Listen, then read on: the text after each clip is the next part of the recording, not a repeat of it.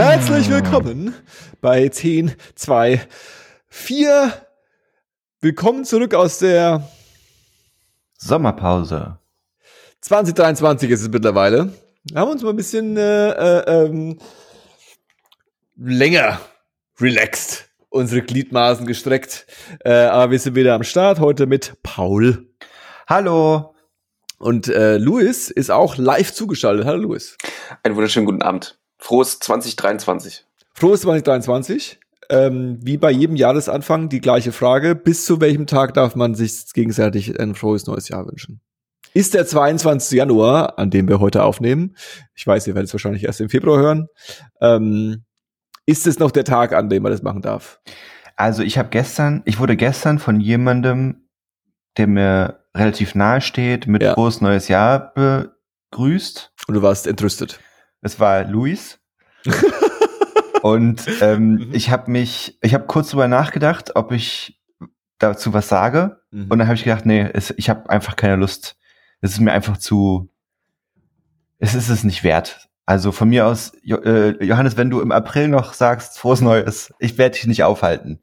Vielleicht ist es so ein Auf und Ab, ne? Vielleicht ist es so ein Moment, wo man dann sagt, frohes neues Jahr, dann kommt der Moment, wo man sagt, ey, jetzt kannst du es nicht mehr sagen und dann geht es wieder runter, so, okay, also wenn du jetzt so ein bisschen so ein Dad-Joke machen willst im April, also wir haben uns ja, also Prosto-Jahr müssen wir ja mittlerweile auch, weil du lange nicht mehr gesehen hast, du bist so, oh, fuck off, Alter. Da habe ich schon voll. Ist es ein bisschen so das? Kann schon sein. Gibt es eigentlich nur quasi genauso, wie es eine Phase im Jahr gibt, wo man sich darüber freut, frohes neues Jahr zu hören, nur eine kleine Phase gibt, wo man es scheiße findet und dann den Rest des Jahres ist es eigentlich egal. Ja. Ist es nicht...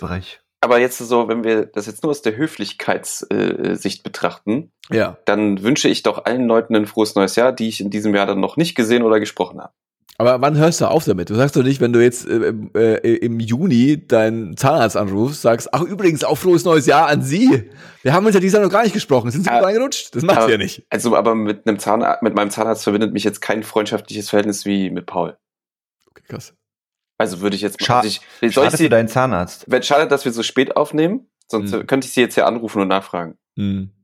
Ich am Sonntag. Ich habe nächste Woche wieder einen Zahnarzttermin und das ist quasi jetzt die Continuation of a long story und ich habe, glaube ich, eine längere...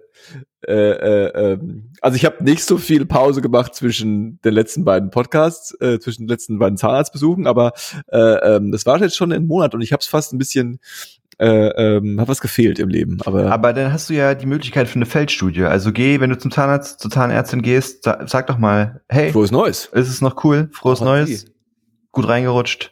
Ich habe wieder den dritten Zahnarzt. Ich habe ja quasi bei diesem Zahnarzt, bei dieser Praxis angefangen habe quasi einen Zahnarzt vorgesetzt bekommen, der hat dann irgendwie losgelegt und eines Tages habe ich einen anderen Zahnarzt vorgesetzt bekommen und der hat mir dann gesagt so, ja, der Herr, was weiß ich auch immer, der ist nicht mehr bei uns, aber machen Sie sich keine Sorgen, es ist eine gute Behandlung. Und dann hat er da irgendwie relativ verwirrt versucht, das irgendwie hinzukriegen, zu verstehen, was der Kollege vorher geplant hatte. Ich glaube, ich habe das Gefühl, ich musste eben das mehr erklären. Und da war aber super motiviert, nur um dann quasi, ich würde sagen, 2 Monate später oder so, da komme ich dann dahin und dann war so, ja, der Herr bla bla bla, der ist auch nicht mehr bei uns, Sie sind jetzt bei der Frau bla bla bla. Okay, klingt alles super unseriös, ehrlich gesagt. Nee, war sehr seriös, also war überhaupt nicht dramatisch und ich finde die auch immer sympathischer. Also ich fand den ersten eigentlich nicht so sympathisch, den zweiten etwas sympathischer und die jetzige fand ich sehr sympathisch. Also ich habe mich eigentlich hochgearbeitet, zahnarztmäßig. Aber das ist super verwirrend. Ich hatte das auch mal. Ich war lange, eigentlich seit der Schulzeit war ich bei einer Kieferorthopädin in Behandlung, weil ich wirklich eine sehr, sehr schiefe Zähne hatte. Ich hatte gefühlt sämtliche technischen neuen Errungenschaften hat diese Kieferorthopädin mit mir ausprobiert. Frau Dr. Jenitschak, Grüße. Schon längst im Ruhestand. Und was wohlverdienter Ruhestand. Absolut, davon gehe ich aus. Das war eine sehr interessante Ärztin, weil sie hatte so ihre Lieblingspatientin oder Patienten. Manche hat sie halt richtig scheiße gefunden, die hat sie immer angeschrien und mich mochte sie. Mhm. Nur so lange, bis ich die feste Spange hatte und die nicht regelmäßig geputzt habe, dann gab es auch Ärger. Mhm. Aber das richtig Verwirrendste war, ich habe bis heute habe ich hier so einen komischen Bogen an der Innenseite von den Zähnen, das nennt sich Retainer, damit die Zähne bleiben damit in der Position. Habe ich auch so einen Fall in der Familie hier. Ja. Und der ist irgendwann mal kaputt gegangen und dann bin ich wieder in die Praxis gegangen und die hieß auch noch genauso, Praxis Dr. Jenitschak, bla bla bla, Treptower Park da in der Nähe, bla. Gehe ich da hin, begrüßt mich eine komplett andere Frau, die super jung ist im Vergleich zu Frau Jenitschak, also no offense, aber ist halt so. Mhm. Und die begrüßt mich halt auch genauso, als würde ich sie schon ewig kennen. Mhm. So, als hätte sie mich quasi von damals auch schon in Behandlung gehabt. Und ich habe mich den ganzen Besuch nicht getraut, zu fragen, ob ich gerade hier bei versteckter Kamera bin oder irgendwas nicht verstehe. Ja, das ist genau die Taktik. Deswegen haben die das so gemacht. Deswegen haben die so getan, als wäre nie was gewesen. Weil die Wahrscheinlichkeit, dass die PatientInnen nicht nachfragen, weil sie verwirrt sind, ist viel höher. Und damit so ist so. Ja, also, und damit ist es für die viel einfacher. Wir tun einfach so, als wäre nie was gewesen. Einfach überrumpeln. Ja. Ja, ich bin doch Frau Jenitschak, oder? Genau. Sieht super aus, schwer auszusprechen. Ja. Ich weiß gar nicht, was Sie haben. Gucken Sie nicht so blöd. Und dann Mund auf. Und ich habe für diesen Namen sehr viel bezahlt. Ich bin Frau Jenitschak. Ja. Und da gibt's dann so, quasi so, wie so eine Database, wo du bestehende Arztpraxennamen einfach kaufen kannst. Und dann auch als die ausgibst. Du kaufst Arztidentitäten. Also du machst einen Witz darüber, aber das ist de facto, was passiert. Also Arztpraxen werden einfach verkauft. Wenn Ärzte in Ruhestand gehen, dann verkaufen die ihre Praxis mit den Stammkunden und allem drum und dran an den Nächsten. Und der Nächste muss dafür viel Ablöse bezahlen. Ja, passiert jetzt. Dass sie den Namen behalten haben, ist quasi ein bisschen weird, aber ja. Passiert jetzt exakt auch bei einer anderen Ärztin, bei der ich in Behandlung bin, die geht auch in Ruhestand. Und da kommt jetzt dann ein Nachfolger und ich weiß noch nicht mal, wie der heißt. Bin ich auch gespannt. Ist auch irgendwie komisch, wenn dann so auch so Patienten einfach so abgetreten werden. Der Hörer merkt 2023, wir sind auch alle ein bisschen älter geworden. Wir behalten uns gern über unsere Ärzte. So fängt's an. Erstmal unterhält man sich nicht mehr über die WWchen, sondern erstmal unterhält man sich über die Praxen und wer da gut ist. Habt ihr eine gute Empfehlung für einen Orthopäden? Ich brauche unbedingt mal einen. Meiner ist nicht mehr so gut. Oh, da Theorie, es gibt keine guten Orthopäden. Okay, krass. Also, schau dann alle steile Orthopäden. These, Alter. Also, wenn ihr Orthopäden seid und sagt, ihr seid gut, meldet euch doch mal. Aber wir schicken uns eine E-Mail. Ihr seid Nummer 1632. Unser E-Mail-Postfach funktioniert wieder seit heute. Wenn ihr uns eine E-Mail geschickt habt, tut's mir leid. Aber ab jetzt reagiere ich besonders nett auf die E-Mails, wenn eine E-Mail kommt. Hallo c24.org. Alle E-Mails sind willkommen. Also wirklich alle. Also jetzt mal vom Thema ärztlicher Ratschlag weg, weil lasst es nicht dieser Podcast sein. Könnte ich wirklich euren Ratschlag gebrauchen? Mein Vater wird 60 Jahre alt. Und wie es sich so gehört, würde ich dem gern was schenken. Aber was schenkt man denn zum 60. Geburtstag?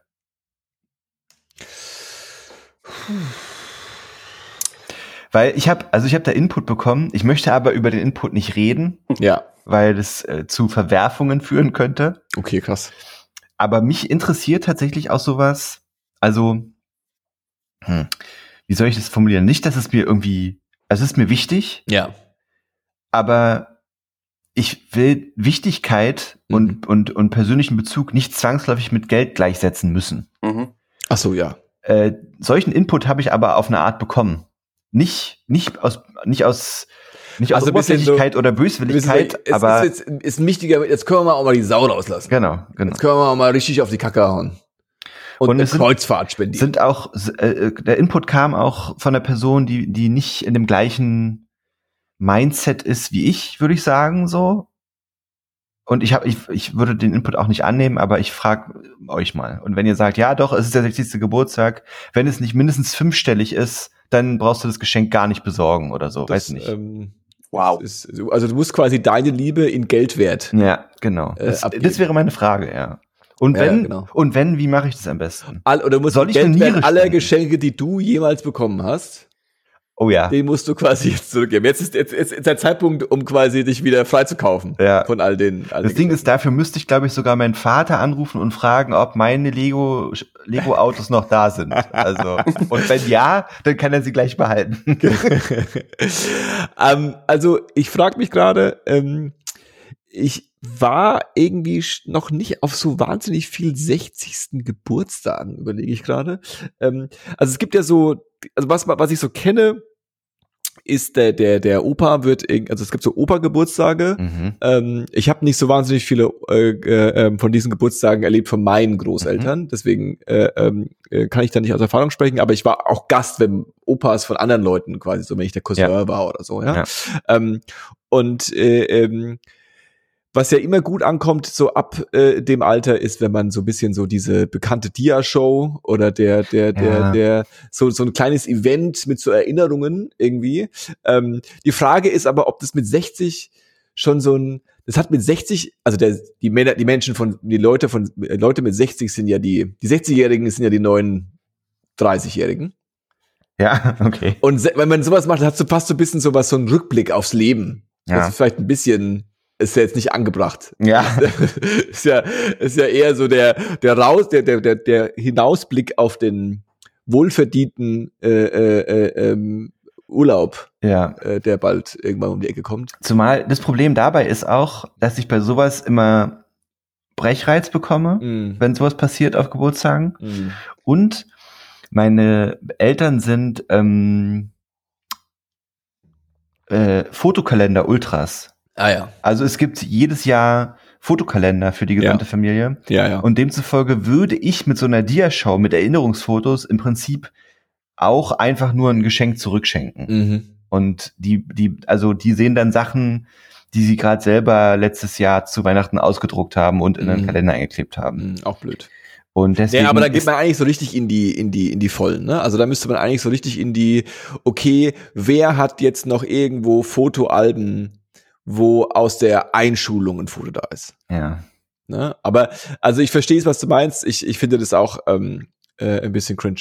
In der Google-Suche ergibt so coole Geschenke wie ein Koffer, wo ganz viel die 60 draufsteht. Also so eine Tasse mit 60 und Süßigkeiten mit Hammer. 60 und oder so ein Nostalgie-Box mit gerne auch so DDR-Kochbuch und irgendwie sowas ist auch immer ganz geil. Mhm. Das ist das Einzige, was man sich ja wünscht, wenn man 60 ist. Ich habe hier eine Schraubendrehmaschine Männchen. Nee, das ist eine Figur. Das ist eine Figur, Schraubenmännchen an einer Drehmaschine. Vielleicht irgendwie sowas. So eine Figur von dem Job von deinem Vater, die er sich so eine Bronze. Okay. Ja, oder ein Automodell von seinem ersten Auto, was er hatte. Aber so ein elaboriertes. Jetzt kommst du mit den guten Ideen. Ist das eine gute Idee? Also auf jeden Fall, es ist eine schöne Idee, wenn es jetzt irgendwie dann ist es halt was Materielles, ne? Wenn man Automensch ist. Ja, also, ja klar, es ist dann was Materielles. Mhm. Das kommt ja auch vielleicht immer so ein bisschen drauf an, wie man denjenigen auch einschätzt. Es gibt ja zum Beispiel auch, Männer in dem Alter, die nicht für ihre Rührseligkeit bekannt sind und die sich vielleicht so dann nur im Geheimen über sowas freuen oder das dann gar nicht so wertschätzen, weiß ich nicht. Also mein Dad ist letztes Jahr 60 geworden und ich habe bei ihm immer das absolute Problem, egal was ich ihm schenke, ich habe immer das Gefühl, das braucht er eigentlich nicht, weil alles, was er braucht, kauft er sich selber.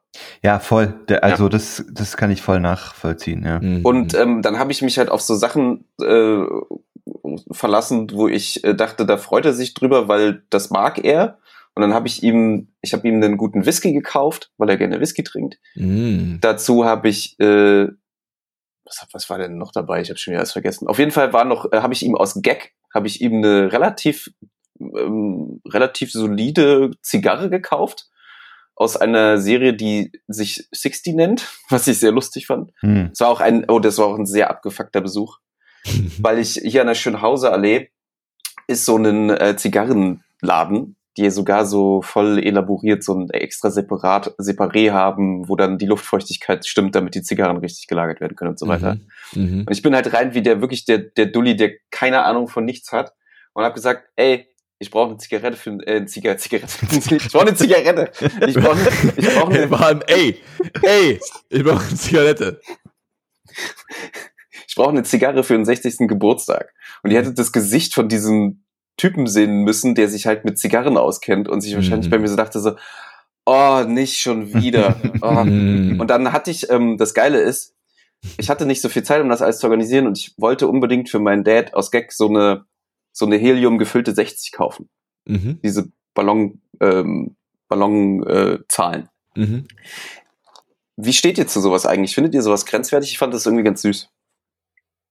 Ballons mit der Zahl, oder was? Genau, es gibt so Zahlenluftballons und da hast du dann zwei so Luftballons, die sind dann irgendwie, weiß ich nicht, so 25 Zentimeter hoch. So. Achso, aber eine 6 und eine 0. Eine 6 und eine 0, genau. Mhm. Das heißt, wie finde ich das? Weiß ich nicht. Also was ist die Party? Was ist der Moment, wo man es übergibt? Ist es so eine mit einer Audienz von irgendwie mehreren Verwandten und irgendwas? Oder ist es irgendwie im kleinen, feinen Familienkreis? Na, da kommt halt jemand mit einer Kutsche und sagt hier steigen Sie ein und dann fährt man zum Schluss. Dann fährt man zum Schluss irgendwie. Also was ich meine ist, wenn du wobei. Nee, also pass auf, ich habe. Ich finde die 60 aus Heliumballon nicht schlecht. Wann bekommt man wirklich einen Heliumballon geschenkt? Nee. Ja, ich dachte ich mir halt als auch. Als Kind und dann als Erwachsener nie mehr. Ja. Dann kann man die einmal bekommen. Ich finde, weißt du, wenn du so, man feiert ja irgendwo, man hat die Party-Location. Ja. Und wenn du dann da hinkommst und dann ist so, ja, Paul, du wirst heute 60, da sitzt du und dann ist an meinem Stuhl diese Helium-60 dran. Ja. Dann finde ich es cool. Aber wenn jetzt jemand zu mir kommt und sagt, hier, und reicht mir so zwei Luftballons mit so einer 60, dann denke ich mir so, Bro, was und jetzt? Was soll ich jetzt damit machen? Deswegen habe ich ja gefragt, was ist es für eine Party? Also ist die und auch ein bisschen genau, also du musst es nicht überreichen, aber du kannst es ja schon mal, man kann es ja quasi besorgen, aber es ist auf jeden Fall nicht, es ist quasi ein Accessoire und nicht. Genau, ich finde es auch witzig und ich finde es auch witzig, wenn es dann da so ist. Also das ist schon cool, kann man schon machen, aber ich finde eine Helium-60 sollte nicht Bestandteil des Geschenkes, also sollte nicht so, da sollte jetzt kein Schwerpunkt drauf liegen. Nein, das war ein Deko. Das war ein Deko-Zugang. Ja, so habe ich es auch verstanden. Ich habe, also nur um euch, also wenn euch jetzt der, ich merke schon, ihr steht voll auf Kontext. Quatsch. Also ich habe einfach nur quasi einen kleinen Geburtstagstisch vorbereitet, wo dann halt die Geschenke drin waren und da war dann die 60 Teil des Arrangements. Ja. Ne? Also es gab jetzt keine krasse Party, auf der ich dabei war. Mit den Freunden hat er quasi selber gefeiert und wir sind separat essen gegangen. Mhm. Und da gab es dann die 60. Ich glaube, er hat sich darüber sehr gefreut. Ich finde das mit dem Automodell richtig süß. Tatsächlich, das ist eine wirklich gute Idee. Das mit dem Whisky funktioniert nicht. Ich habe von meinem Papa zu meinem 30. Geburtstag eine Flasche Whisky aus meinem Geburtsjahr bekommen. Ui, nicht schlecht. Ja, und das ist jetzt so ein Ding, also die habe ich jetzt und ich weiß noch, was die ungefähr wert ist und das führt dazu, dass ich diese Flasche niemals aufmachen werde. Mhm. Wow. Also zu welcher Gelegenheit, also es gibt einfach nichts in meinem Leben. Das klingt jetzt härter, als es ist, aber ich kann im Moment nichts in meinem Leben vorstellen, was es wert ist, diese 30 und inzwischen ja 32 Jahre alte Flasche Whisky aufzumachen. Weißt du, was ich meine? Ja.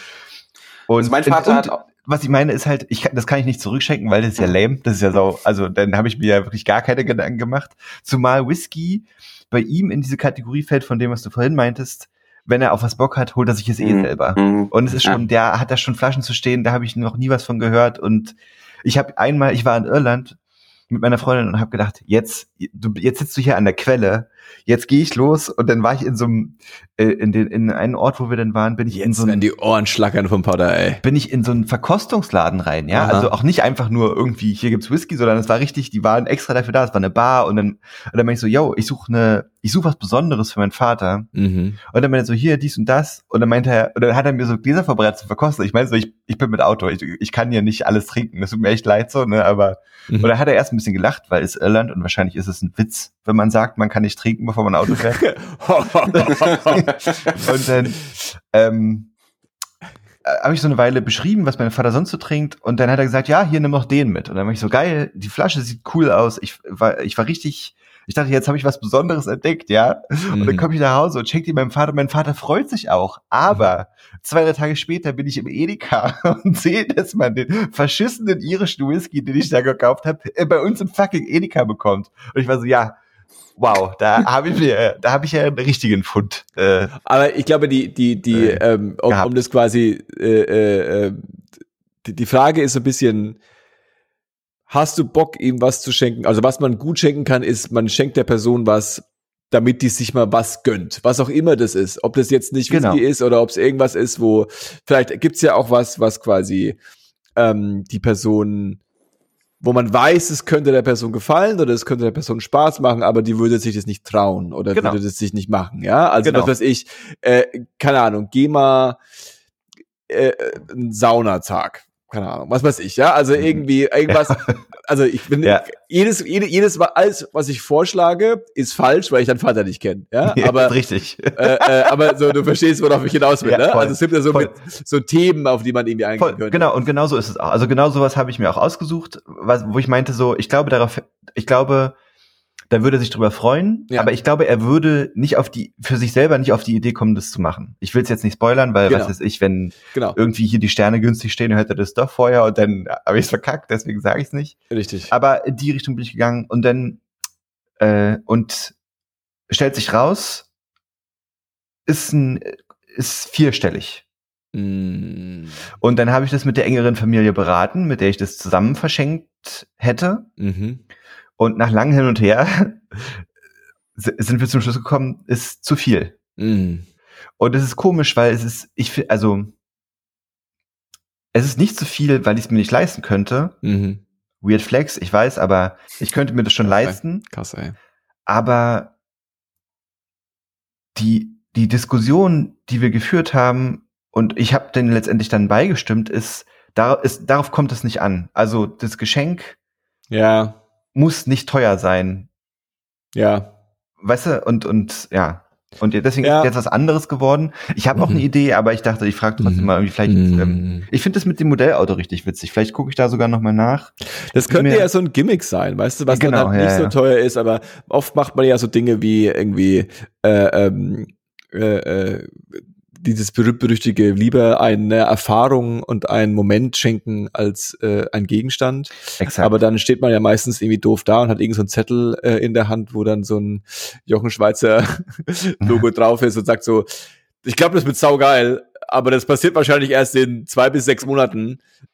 Hier ist noch was anderes, was du auch irgendwie in die Hand nehmen kannst, die auf deinen Tisch stellen kannst und dich freuen kannst. So. Ja, oder lass halt eine Pandemie dazwischen kommen, dann dauert es auch mal 2 Jahre, bis man auf einmal Porsche fahren kann. Ne? Also, anscheinend, ja. Soll vorkommen, ja.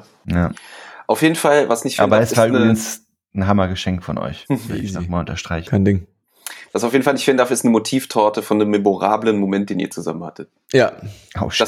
Das fänd ich super witzig. Ja, also einfach so aber so eine Marzipandecke oder meinst du Motivtorte richtig sowas was Haptisches? Nee, also eine Skulptur. Das ist ja dann schon so Kunst. Nee, so eine schlecht gedruckte Fototorte. Ja, okay. Geil, ey. Ja. Geil, ey. Da hätte ich auch Bock drauf, ey. Haben mir meine Eltern zu meinem 18. geschenkt. Geil, was war drauf? Ein Foto von mir halt. So.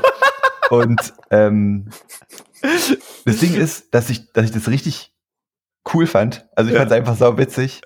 Aber das Ding ist, ich habe das Gefühl, in der Produktion fließt die meiste Arbeit in diese Marzipandecke und diese Foto. Der Kuchen an sich hat mega scheiße. Also nicht scheiße geschmeckt, aber der war super unaufregend halt, einfach. Ja. Mhm. Aber ja, stimmt, sowas ist auch immer witzig. Lustig, ey. Ja, das würde ich mir wünschen. Das heißt, Spoilers, aber dein Vater ist 63 geboren. Ja. Im gleichen Jahr wie Till Lindemann von Rammstein. Hammer. Na, das ist ja auf jeden Fall eine richtige Ehre. Das ist ja da. Vielleicht lässt sich da was verbinden. Genau, ja. Vielleicht kannst du die beiden zusammenbringen. Ja. Till Lindemann scheint ja auch ganz gut unterwegs zu sein. Mal anschreiben. Hey, mein Papa hat im gleichen Jahr Geburtstag wie du. Also ist im gleichen Jahr geboren. Jahr Geburtstag wie du stimmt auch, aber das stimmt auch jedes Jahr. Dann aber für jeden Menschen, außer für die noch nicht geboren sind. Dann schreibt er ein Gedicht zurück. Dann schreibt er gleich ein Gedicht für deinen Dad. Ja. Das ist ja ein krasser Opener für Leute, die man neu kennenlernt, fällt mir gerade auf. Ja. Hey, sag mal, kann es sein, dass wir im gleichen Jahr Geburtstag haben? Ja. Okay, es funktioniert nicht so. so ein Aufschlussspruch ist es. Naja, ich weiß ja nicht. Ich bin neulich über ein Wort gestolpert. Und dann ist mir eingefallen, dass es eine Zeit in meinem Leben gab, ich fange mit dem Wort an. Das Wort ist Petting. Und ach, du willst wirklich darüber sprechen? Ich dachte, das war ein fucking Witz. Nee, das war kein Witz. Oh Mann, okay. Und dann ist mir bis jetzt willst du über das Wort sprechen, nicht über das Wort sprechen. Ganz ruhig, ganz ruhig. Lass es einfach geschehen. Bin schon aufgelegt. Ja, ist ja okay. Also mein Puls ist schon hier. Wird schon gecancelt. Erzähl. Dann ist mir aufgefallen, dass es so eine Phase gab in meinem Leben, wo der Begriff eine gewisse Rolle gespielt hat. Und es war vor allen Dingen in der Phase, bevor man es überhaupt angewendet hat. Ich wollte es gerade sagen. Ja. Also das war so ein, man hat von so einer Vorstellung gesprochen und hat diesen Begriff Petting verwendet und ich weiß gar nicht, mich würde mal interessieren, wo der herkam. Es ist ja offensichtlich ein englischer Begriff, der wahrscheinlich dann irgendwie. Ich habe eine Theorie. Okay, krass. Aber hast du nur eine Theorie oder hast du auch Wissen? Nee, nur eine Theorie. Ich habe auch eine Theorie und kein Wissen. Und dann ist mir eingefallen, oder aufgefallen, dass ja das Wort an sich Petting wahrscheinlich von Pet, also von Haustier kommt, und dann ja wahrscheinlich sowas wie, dann ist es doch eigentlich viel kinkier, als wir das verwendet haben, oder? Also ist es nicht vielleicht so schon, das weiß ich nicht. Das weiß ich nicht. Ich glaube, also ich bin voll bei dir und als du das gesagt hast, ist mir genau das Gleiche aufgefallen. Also das Erste ist mir aufgefallen, also glaube ich, dieses Wort nur existiert es existiert natürlich auch außerhalb von der ganzen Sache, aber im Grunde existiert es nur in der Dr. Sommer Phase des Lebens. Ja. Nenne ich das jetzt mal. Ja? Sehr gut. Und ich kann mir auch vorstellen, dass es in genau. Aber du sagst, ganz kurz dazu, glaubst du, gibt es jetzt noch Dr. Sommer? Wahrscheinlich. Also zumindest wird es irgendwas Ähnliches geben. Aber da ist die Frage, wird da jetzt noch der Begriff Petting verwendet? Oder war das so ein Phänomen auch unserer Zeit? Das ist eine gute Frage. Ich würde schätzen schon. Ich weiß es nicht. Ich habe mich lange nicht mehr mit Menschen unterhalten, die in der Dr. Sommer-Phase ihres Lebens sind und auch über die Dr. Sommer-Phase an sich mit denen unterhalten. Und dann ist auch nicht das Erste, worüber man spricht, Petting, vermutlich. Genau.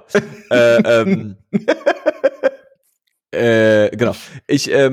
Also meine Theorie, das ist gut, dass du das sagst, weil ich habe erst gedacht, als du es gesagt hast, so vielleicht ist der Begriff auch irgendwie tatsächlich ein ich nenne es mal quote-unquote wissenschaftlicher Fachbegriff. Ja? Aber ist es ja nicht. Es ist ja schon eher ein Slangwort. Wenn's vom Petten kommt, würde ich auch schätzen, dass es eher so ein Slang ist. Und dann kann ich mir gut vorstellen, dass es so ein Begriff ist, der tatsächlich irgendwie vielleicht aus der Jugendkultur der, 70er Jahre oder 60er Jahre kommt, aber dann quasi eigentlich nur von dieser Dr. Sommer-Welt, also Erwachsene, die Teenagern Sexualität versuchen zu erklären und zu normalisieren. Angeführt wird. Weißt du, was ich meine? Also ich weiß nicht, wie es bei euch war in der Dr. Sommer Phase, aber ich habe jetzt nicht das Gefühl gehabt, dass ich zu meinem Kumpel, als ich ihn ausgefragt habe, ob er denn mit dieser Partnerin da in irgendeiner Weise Fortschritte gemacht hat, habe ich jetzt nicht gefragt, habt ihr Petting gemacht? Das habe ich, das ist ein Begriff, der eher kam von außen, von der Erwachsenenwelt. Zu verstehen, was der Sammelbegriff von Fummelei ist. Mir ist nämlich auch so, als würde selbst, aber jetzt ist halt die Frage, weil man in so einem unerwachsenen Alter war oder weil es der Begriff war, aber dass der auch immer mit so einem Kichern einherging einfach. Ja, gut, also dass man nicht einfach in ein seriöses Gespräch das Wort Petting eingebaut hat. Wie du halt schon sagst. Da kommt meine zweite Frage, meine Anschlussfrage zu dem Begriff, als du es gesagt hast. Ich habe mich die Tage mit jemandem unterhalten, ob man ich formuliere es anders, ob man Menschen quasi, also man kann das wahrscheinlich, aber ob man Menschen gruppieren sollte in Menschen, die das Wort sexy ernsthaft verwenden in dem richtigen Kontext. Also in diesem Kontext. Also nicht zu sagen, das Auto ist sexy, So, sondern tatsächlich in einem sexuellen Kontext das Wort sexy verwenden und es ernsthaft meinen. Das ist, scheint mir absolut unmöglich, das zu tun. Und ich frage mich, ob ich mit Leuten klarkomme, die das Wort quasi ernsthaft verwenden. In dem Kontext. Ich glaube, ich verstehe tatsächlich noch nicht so richtig, was du meinst, ehrlich gesagt. Also ich verstehe, dass wenn wir jetzt über die Straße gehen und ich sage so, hey, das Auto ist sexy, dann haben wir ein gewisses Verständnis darüber. Dann hast du es ernsthaft verwendet, also du hast versucht, du hast das Auto beschrieben und wolltest sagen, das ist cool, ja, oder das findest du attraktiv, das Auto, aber du hast es nicht in dem Kontext von, das ist sexuell anreizend für mich, das Auto. Okay, das heißt, das wäre für dich die und das ist für dich der normale Versuch, der normale Verwendung. Aber wenn ich jetzt so so einen Gegenstände-Fetisch hätte und ich würde sagen, hey, das Auto ist sexy, weil es mich erregt, dann finde ich das Auto weird, ist voll sexy. Weil du Petting mit dem Auto machst. Ich würde gerne mit dem Auto Petting machen. Das Auto ist voll sexy. Dann würde ich sagen so, oh fuck, Alter. Oh, das Auto macht mich ein bisschen geil. Sorry. Also, im Grunde geht es darum, kann man zu seinem Partnerin sagen, oh, du bist super sexy, aber das ernst meinen. Oh, aber du hast doch gerade mit dem Auge gezwinkert, Johannes. Warum nicht? Ja, kann man. Ich will niemanden schämen, der das macht. Also ich frage mich, ob ich mit Leuten klarkomme, die das machen. Ja, ich glaube, ich hätte nicht das Selbstbewusstsein, das zu machen, aber ich glaube, man kann das machen. Genau. Also ich glaube, das geht schon klar. Ja, gut. Also, wenn wir bei da sind, man kann eine Menge machen, aber die empfehlenswert sind, ist die zweite Frage. Ich finde ja, also dieses sexy Wort, ich lasse jetzt mal das Petting-Thema weg, weil ich kenne es wirklich nur aus der Bravo. Ich habe da keine Meinung zu. Der Bravo. Petting war immer, aber auch, um das mit diesem Kichern auch nochmal aufzugreifen, jetzt sage ich doch was dazu, obwohl ich nichts dazu sagen wollte. Story of my life. Ja.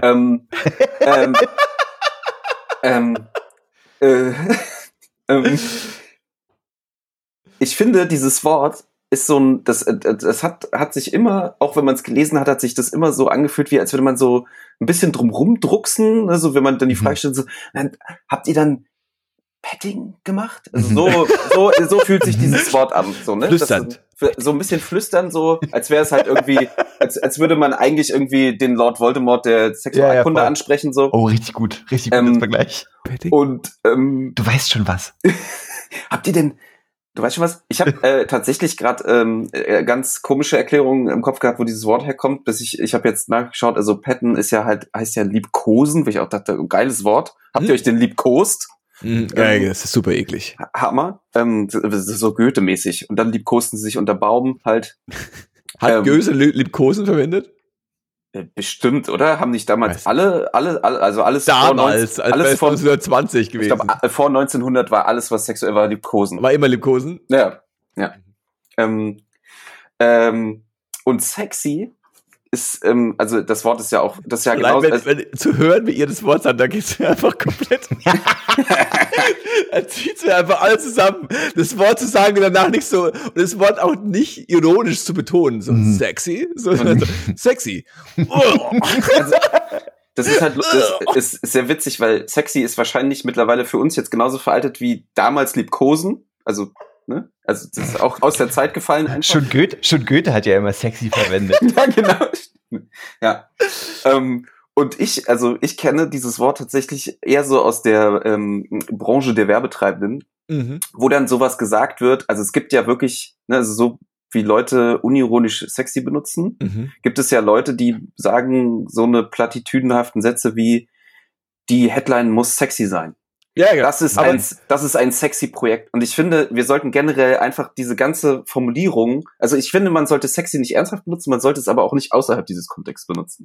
Und das ist es, was ich sagen will. Ich will sagen quasi, ich würde auch nicht ernsthaft es außerhalb des Kontexts verwenden, ja. Also ich würde auch nicht sagen, oh, das ist voll das sexy Projekt, ja.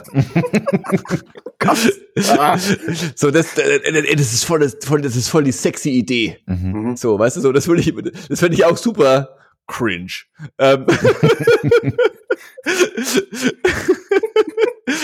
Aber, das kann ich doch irgendwie akzeptieren, aber wenn jetzt jemand ernsthaft im richtigen Kontext verwendet, finde ich es doch schlimmer eigentlich. Ja, das kennt man, das ist halt eher so. Oder was, vielleicht bin ich auch bloß super intimidated davon, weil ich es genau wie Paul sagt, ich würde es nie hinbekommen, ohne dass ich komplett in mich zerfallen würde. Ja? Und dass einfach Leute so viel Cojones haben und so viel Selbstbewusstsein, dass sie sich wirklich einfach sagen sollen, komm her, du sexy Lady. Also, wow, du traust dich das zu?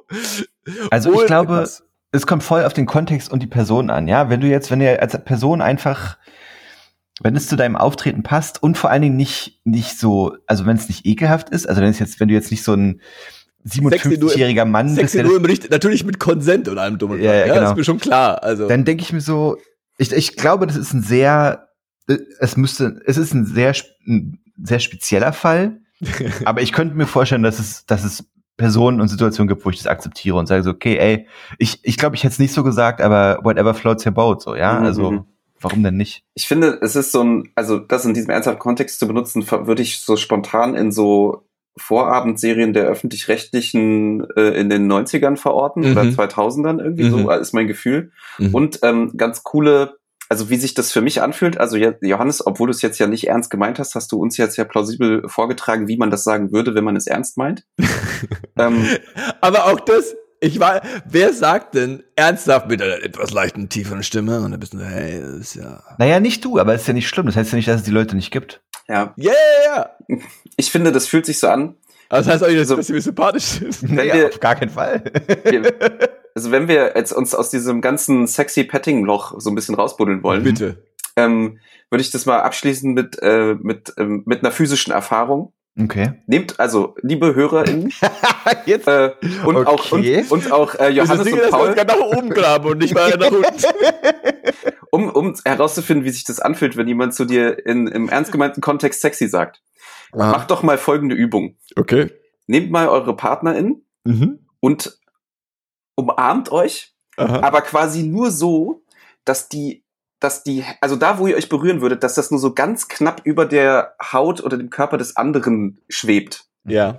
Und da entsteht ein total komisches Gefühl, weil du spürst Nähe, aber sie ist nicht richtig da und durch das Zittern und das Bewegen fühlt man den anderen. Ich finde, so fühlt sich das an, wenn man zu jemandem sagt, du siehst aber sexy aus.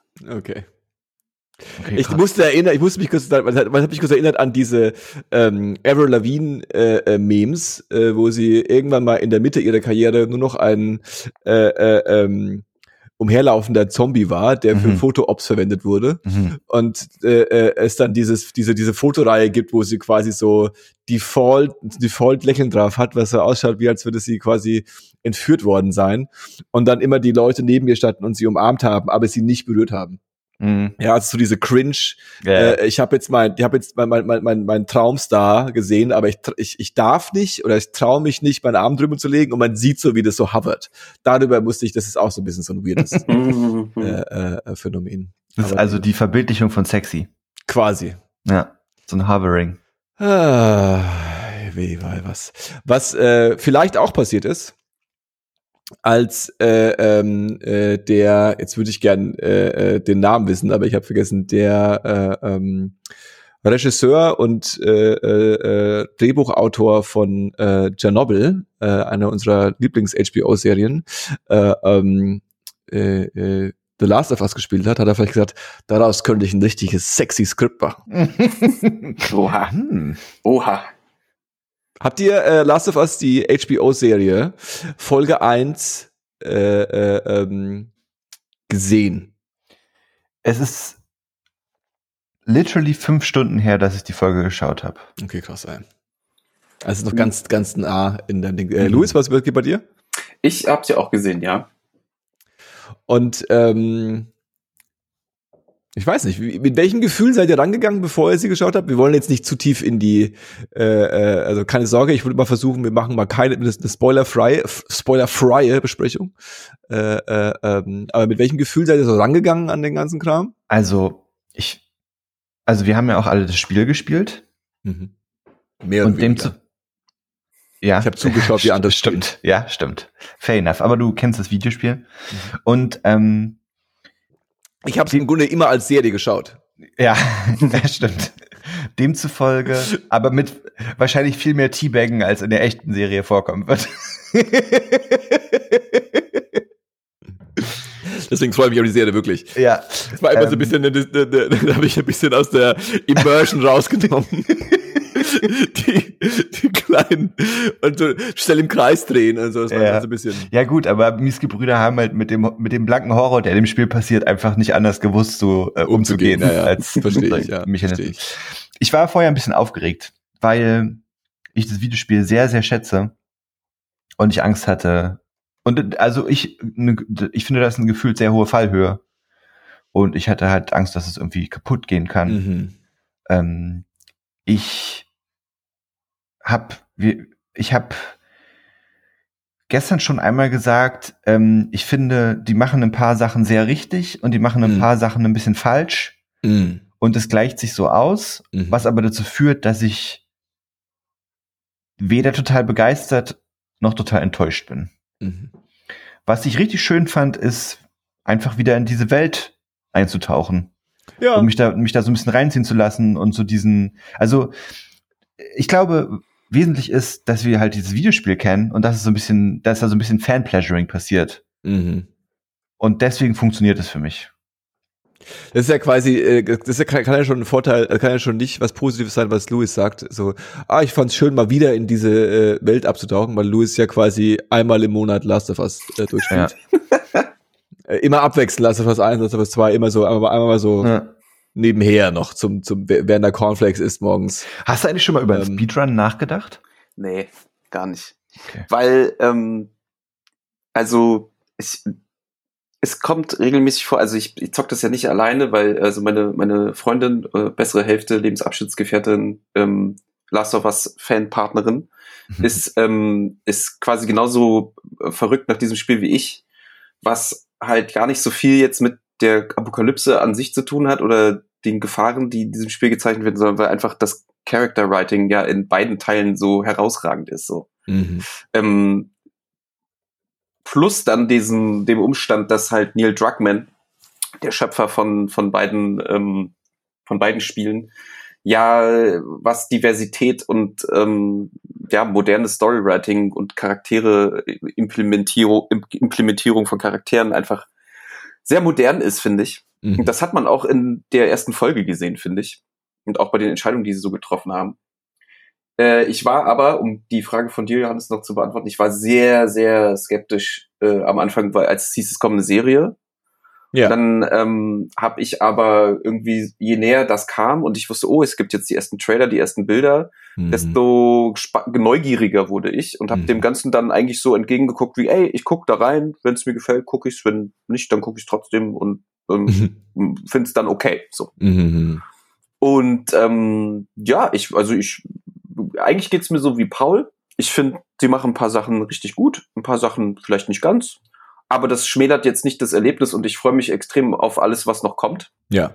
Vor allem, weil ich finde, dass auch die Serie halt eben die Sachen, viele Sachen extrem gut macht, die so zu modernem Storywriting gehören. Mhm. Mhm. Und auch mit Diversitätsdiskursen, die sonst woanders geführt werden, die halt in dem Spiel und auch in der Serie gar kein Thema sind. So. Die werden halt einfach gemacht, weil Neil Druckmann sagt, wir machen das.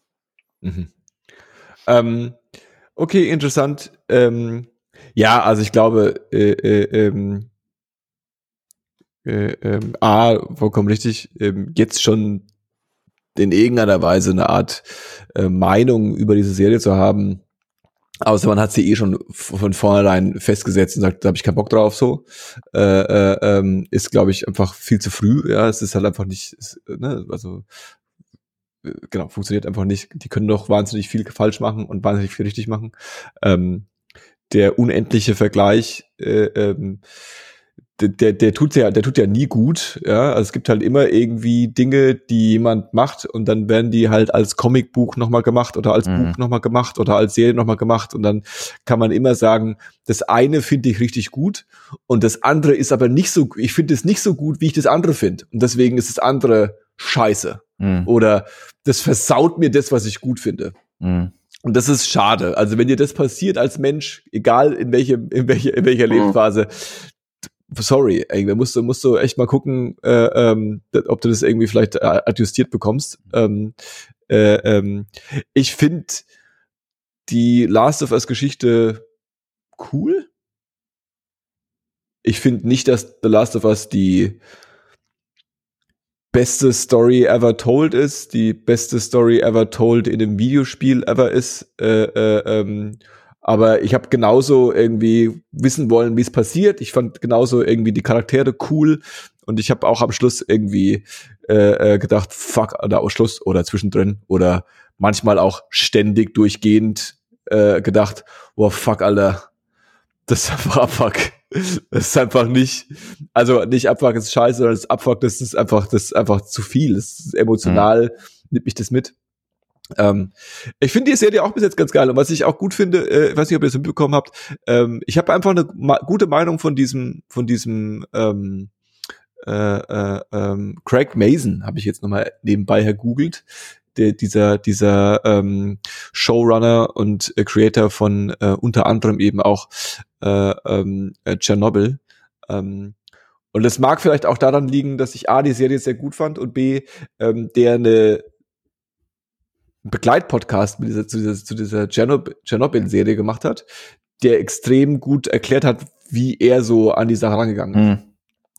Und jetzt ist immer so das Ding, ne? Wie gut ist eine Serie, wenn du noch einen Podcast dazu brauchst, der dir erklärt, warum die Serie gut ist. Aber bei mir funktioniert es halt einfach. Also ich bin da halt einfach auch wahrscheinlich geprägt.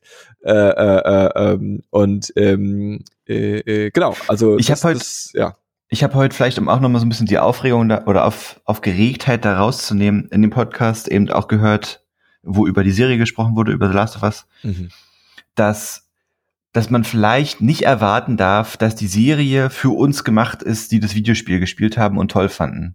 Ja. Sondern dass man sehen muss, dass da vielleicht Leute sitzen, die denken, hey, die Geschichte, die Atmosphäre, diese Welt, die da in dem Videospiel zu erleben war, ist es wert genug, auch auf ein anderes Medium zu transportieren, um mehr Leuten, eben nicht Gamern, sage ich jetzt einfach mal, Zugang dazu zu gewährleisten. 100%. Und dann ist im Prinzip das Urteil, was wir uns bloß noch erlauben können, schaffen die das? Schaffen die das, die Geschichte und die Atmosphäre zu transportieren, oder schaffen sie es nicht? Ja. Dann könnten einen im Prinzip die Nicht-Gamer leid tun und wir können sagen, ja, schwamm drüber, wir wissen, dass es besser geht und ich spiele einfach nochmal das Spiel.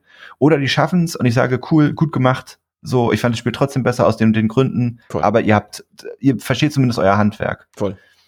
Und ich glaube, das muss man so ein bisschen akzeptieren und dann ist es auch okay. Und dann wird da passieren, was da passiert, so. Also. Ja, exakt.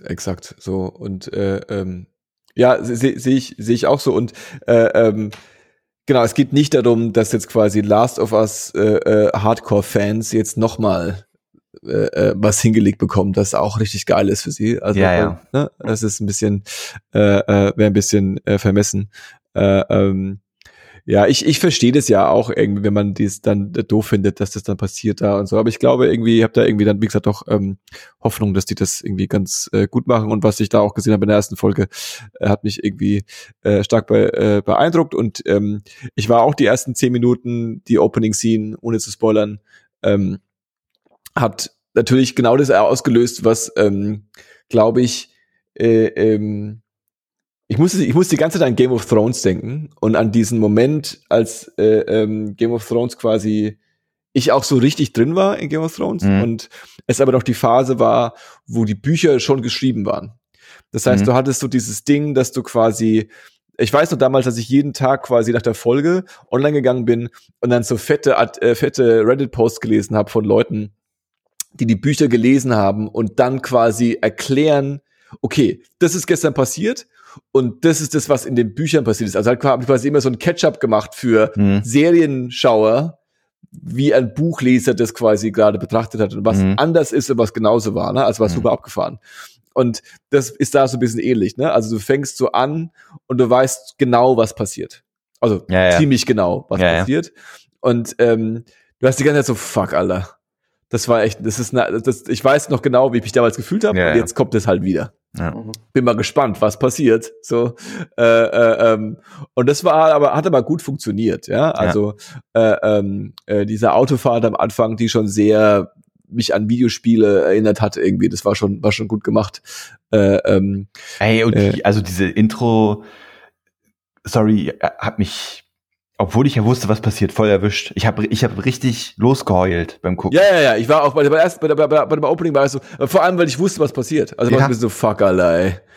Ich hab gar keinen Bock drauf gerade irgendwie. Es ist aber auch wirklich, also auch gerade diese Szene am Anfang, die ist so akkurat quasi umgesetzt. Und auch wenn ich das Spiel in- und auswendig kenne, das kriegt emotional jedes Mal, wenn man jetzt irgendwie nicht völlig abgestumpft ist im Innern. Ja. Das ist halt einfach saugut gemacht und dann funktioniert das natürlich auch als Serie super gut. Ja, voll. Und ich finde es aber auch wirklich stark, weil es gibt viele Szenen, die 1:1 auch vom Dialog einfach Cutscenes sind, bloß halt in real nachgedreht. Ja. Und das hat das hat man, finde ich, selten gesehen bei Videospieladaptionen. Mhm. Und das macht's aber irgendwie, es hat auch nochmal eine ganz eigene Wirkung. Mhm. Und ich find's aber auch cool, dass so gewisse Sachen nochmal angepasst wurden, die das Spiel vielleicht damals, ich meine, das ist von 2013, glaube ich, ne? Mhm. Damals irgendwie so ein bisschen, wo man gemerkt hat, da wollte Neil Druckmann offensichtlich in der Serie nochmal ein bisschen nachjustieren. Mhm. So, ist vielleicht ein bisschen zu krasses Detail, aber Joel bekommt eine Uhr geschenkt und im Videospiel sagt er nicht Danke, weil er halt da noch so ein grumpy Male Dad ist und in der Serie sagt er Danke. Und das sind so kleine Details, wo ich denke, es finde ich voll cool, dass da irgendwie nochmal so der Charakter nochmal so ein bisschen nachgeschärft wird und das fand ich super cool. Ja, genau.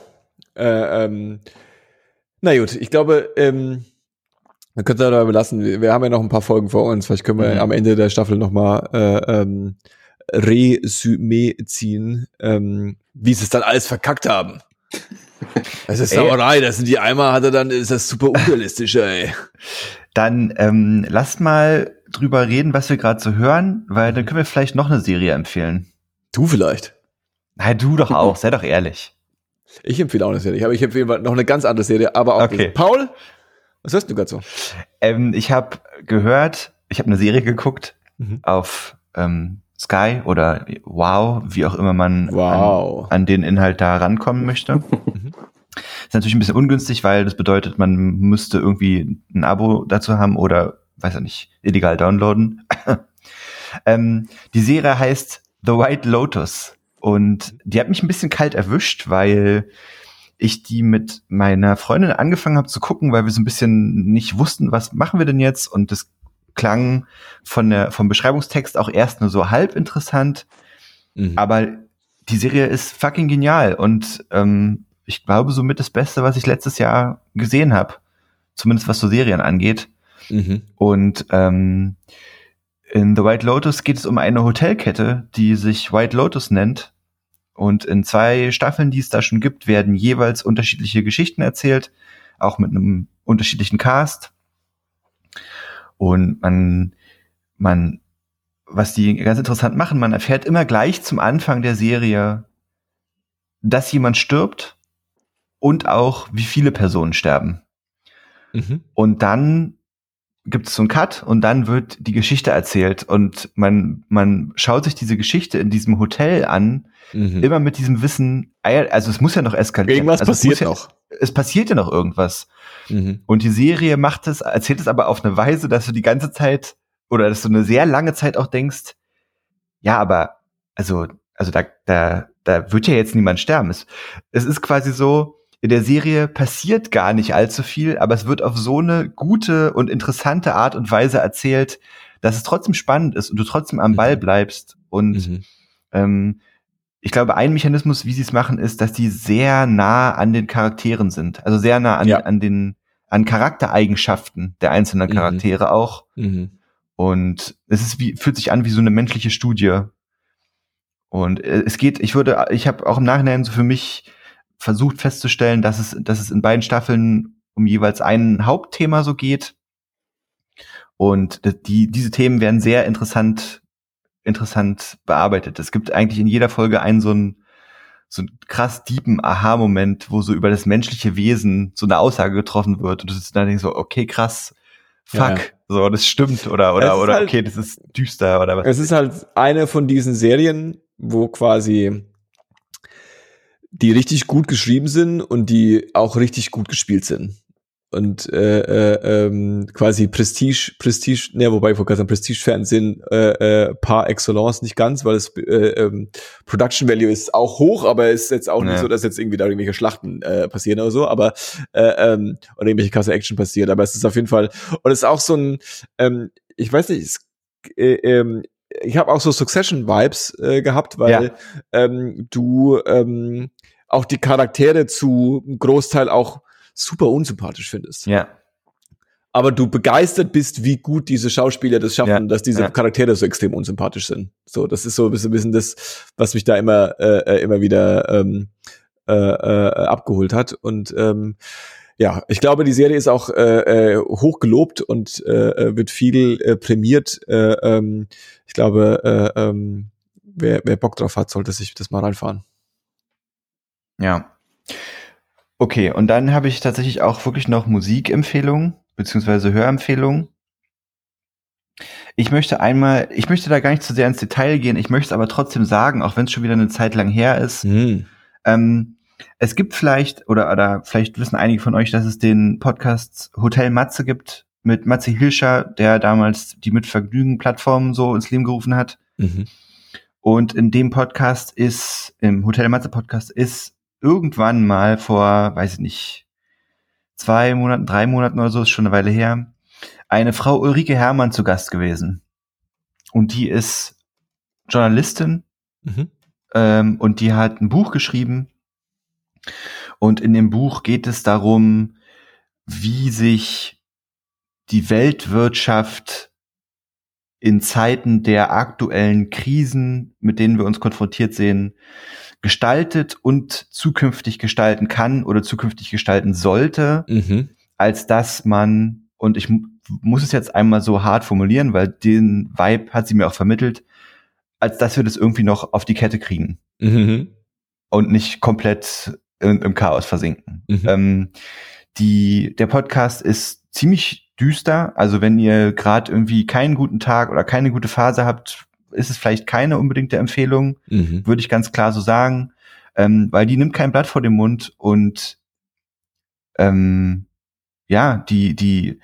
verbindet so ein bisschen Klimakrise und wirtschaftliche Krise, erzählt ein bisschen was über den Ukraine-Krieg und die findet sehr klare und einfache Worte und das, finde ich, zeichnet für mich den Podcast auch aus. Also man lernt da, man kommt echt einen Schritt weiter, aber man wird jetzt nicht froher damit. Das muss man sich schon irgendwie bewusst sein. Ja, ist trotzdem eine Empfehlung. Du hast mir ja auch Ulrike Herrmann auch empfohlen und die war auch schon bei Thilo Jung und ist auch gern gesehener Gast in vielen Talkshows. Und Ulrike Herrmann ist gerade so ein bisschen dabei, den Leuten in Deutschland und Europa den Zahn zu ziehen, dass die Zukunft, die Probleme der Zukunft und die Krisen der Zukunft stemmbar sind, kombiniert mit wirtschaftlichem Wachstum. Und wenn es wirtschaftliches Wachstum nicht gibt oder sogar wirtschaftliches Schrumpfen geben muss, dann bedeutet es halt so ein bisschen, okay, krass, das ist ein bisschen weniger, als wir aktuell haben. Aber sie ist, ich mag die auch total gern. Also mag die gern insofern, dass ich finde, dass sie das auch quasi sehr gut und sehr klar erklären kann, was ihre Meinung ist und was ihre Theorie ist, quasi, was passieren muss und ihre Empfehlung ist. Also kann man sich gut mal reinfahren. Wenn man so Last of Us geschaut hat und danach zerstört ist, hört man sich so ein bisschen zur Aufmunterung noch. Hast du noch irgendwas, das man seine guten Laune verbringt? Oder ist ich habe noch auch ein bisschen Musik mitgebracht. Und zwar, ich bin gerade dabei, mich in Black Metal reinzufinden. Oh ja, das ist ein Genre für gute Laune bekannt. Und da habe ich keine Empfehlung mitgebracht, sondern einen Aufruf an alle 7 Hörer da draußen. Yes. Wenn ihr coole Black Metal Bands kennt, schickt mir die. Und dann empfehle ich noch das Neueste, ich hab mir das teilweise aufgeschrieben, Alter, vor, was weiß ich, 4 Monaten oder so, es tut mir leid, das ist nicht alles, das ist teilweise nicht brandaktuell, aber und zwar habe ich das Pain Remains Album von Lorna Shore mir aufgeschrieben, das möchte ich empfehlen, weil das auch fies und düster ist und auf die Fresse geht, genau, auch gute Laune Musik.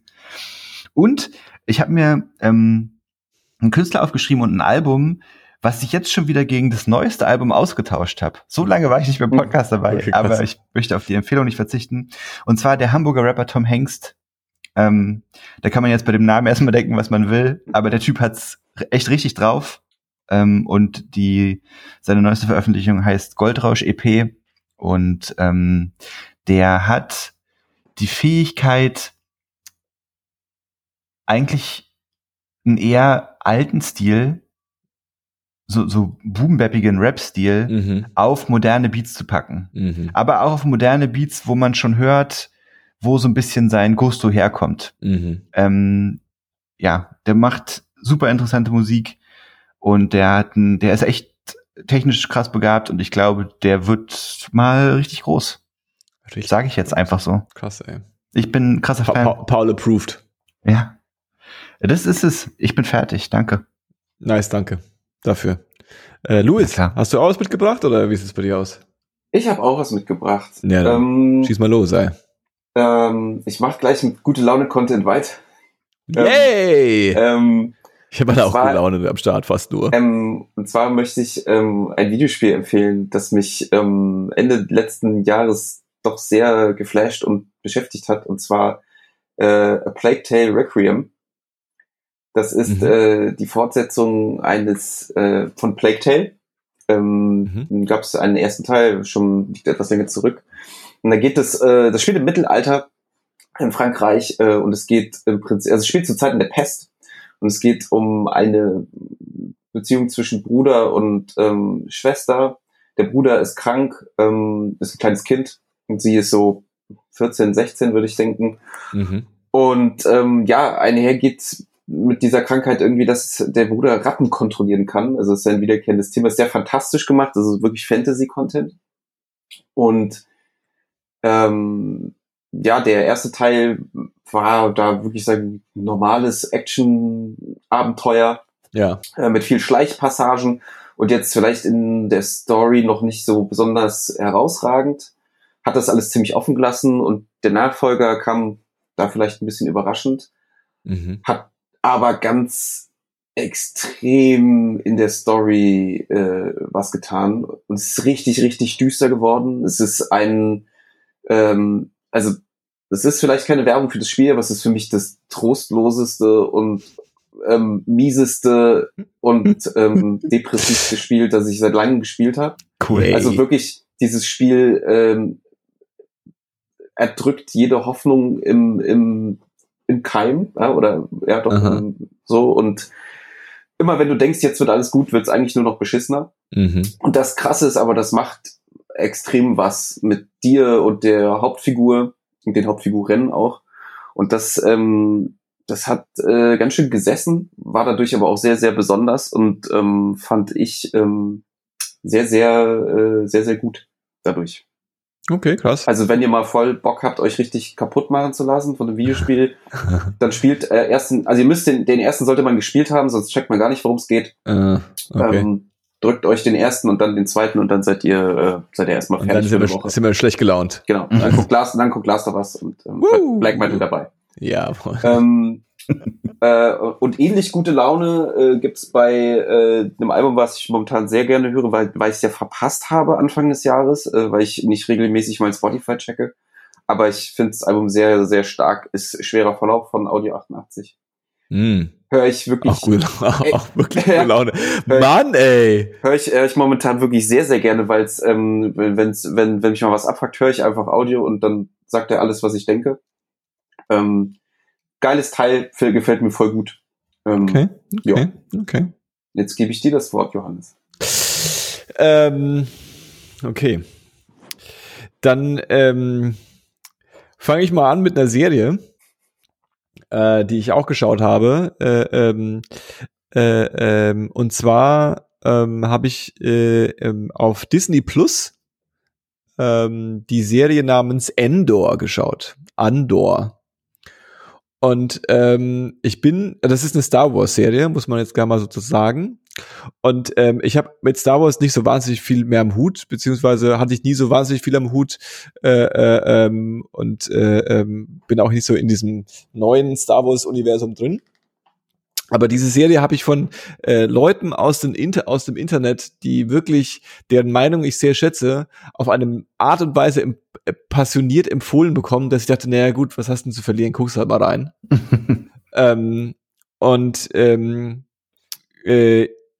Ich muss sagen, dass wahrscheinlich, obwohl ich White Lotus auch dieses Jahr geschaut, aber, also ich habe White Lotus literally am 31.12. angefangen. Ich würde sagen, Andor ist wahrscheinlich die Serie, die ich am besten fand letztes Jahr. Es ist extrem, und leider muss ich auch wieder Worte wenden, die ihr schon verwendet habt. Das ist alles sehr, nicht düster, aber gnadenlose Serie, die sich im Grunde damit beschäftigt, wie echte Menschen, die unter dem Star Wars Imperium leben, damit klarkommen, dass sie unter dem Star Wars Imperium leben. Mhm. Und das Star Wars Imperium ist im Grunde ein faschistischer Staat. Im Grunde. Mhm. Also es ist genau das, es ist nichts anderes. Ja. Das ist schon echt gut. Das kombiniert mit wirklich Liebe zum Detail, guten Charakteren, guten Schauspielern und ganz wenig von dem cheesy, no offense, cheesy Star Wars, die Macht ist da und wird euch den Weg leiten und Jedis und du musst nur, deine Wut musst du bloß, diese ganze ESO-Religion Scheiße, die da irgendwie obendrauf, no offense, obendrauf gehört, so, dieser ganze Yoda-Kack irgendwie, so, du darfst nicht sauer sein, weil die all deine Eltern umgebracht haben. Ja, das ist, weil das bringt dich auf die böse Seite, sondern so einfach reale Menschen haben reale Probleme und versuchen einfach in dieser Welt klarzukommen und das kombiniert mit so ein bisschen Spy-Movie, Heist-Movie Kombination und am Schluss einfach ein emotionales Finale, wo ich auch quasi da saß und mir die Tränen runtergelaufen sind, weil ich dachte, fuck, Alter, das ist einfach krass. Und das war die erste Staffel und es geht weiter und das ist eine sehr gute Serie. Also wenn ihr irgendwas mit Star Wars anfangen könnt und Bock habt auf geilen Shit und wenn ihr vor allem mit Sci-Fi was anfangen könnt und aber nicht so High Sci-Fi, sondern so realer Sci-Fi, sei euch diese Serie stärkstens empfohlen. Das zu Andor. Stimme ich dir zu, Johannes. Hast du auch gesehen? Ja, das ist großartig. Absolut war geil, wirklich, also wirklich, das ist ja immer so ein bisschen schwierig bei sowas, aber es ist wirklich der beste Star Wars Content seit langem. Absolut. Ja. Und das ist natürlich auch irgendwie, also es gibt Leute, die finden es halt blöd, dass die viel reden. Und finden es geil, dass bei Mandalorian ist ein Baby Yoda und der schießt. So, wenn das ist, was du gern sehen willst, ist es ja auch kein Problem. Aber ich finde es auch quasi, ich frage mich, wie das bei Disney durchgerutscht ist, dass sie die Serie gemacht haben, ob die verstanden haben, was sie da eigentlich gemacht haben. Mhm. Also das ist wirklich echt ein bisschen crazy shit. Aber gut, das zu Andor. Dann habe ich noch, ich habe jetzt meine weiteren Empfehlungen durchgeschaut und ich glaube, ich kann ein bisschen die Drehung weg von deprimierend und irgendwie emotional zu vielleicht pissed off und Spaß dabei schieben. Und zwar habe ich noch 2 Bands, die ich empfehlen kann, mit jeweils den latest Singles. Das eine ist die Hardcore-Band Zulu. Mit dem Namen, mit dem Song Where I'm From. Die haben ein ganz geiles Video, das so ein bisschen, ich glaube, A Tribe Called Quest inspiriert ist.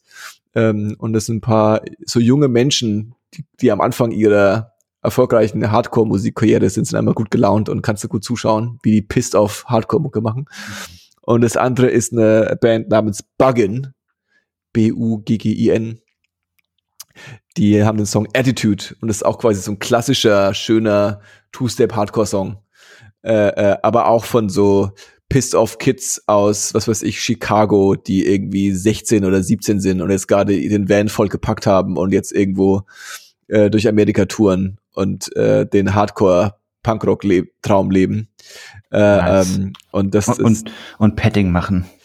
Wahrscheinlich auch das, ehrlich gesagt. Also die beiden kann ich nochmal so oben drauf empfehlen. Und damit sind meine Empfehlungen für heute vorbei. Eure Empfehlungen haben wir schon gehört.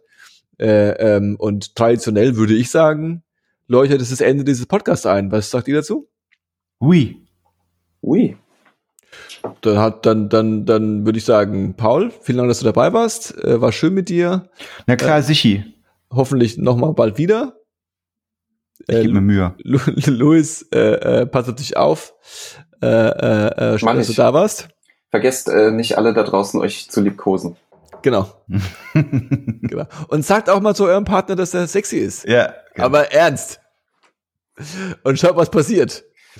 Das war 1024, Folge 153 meines Wissens.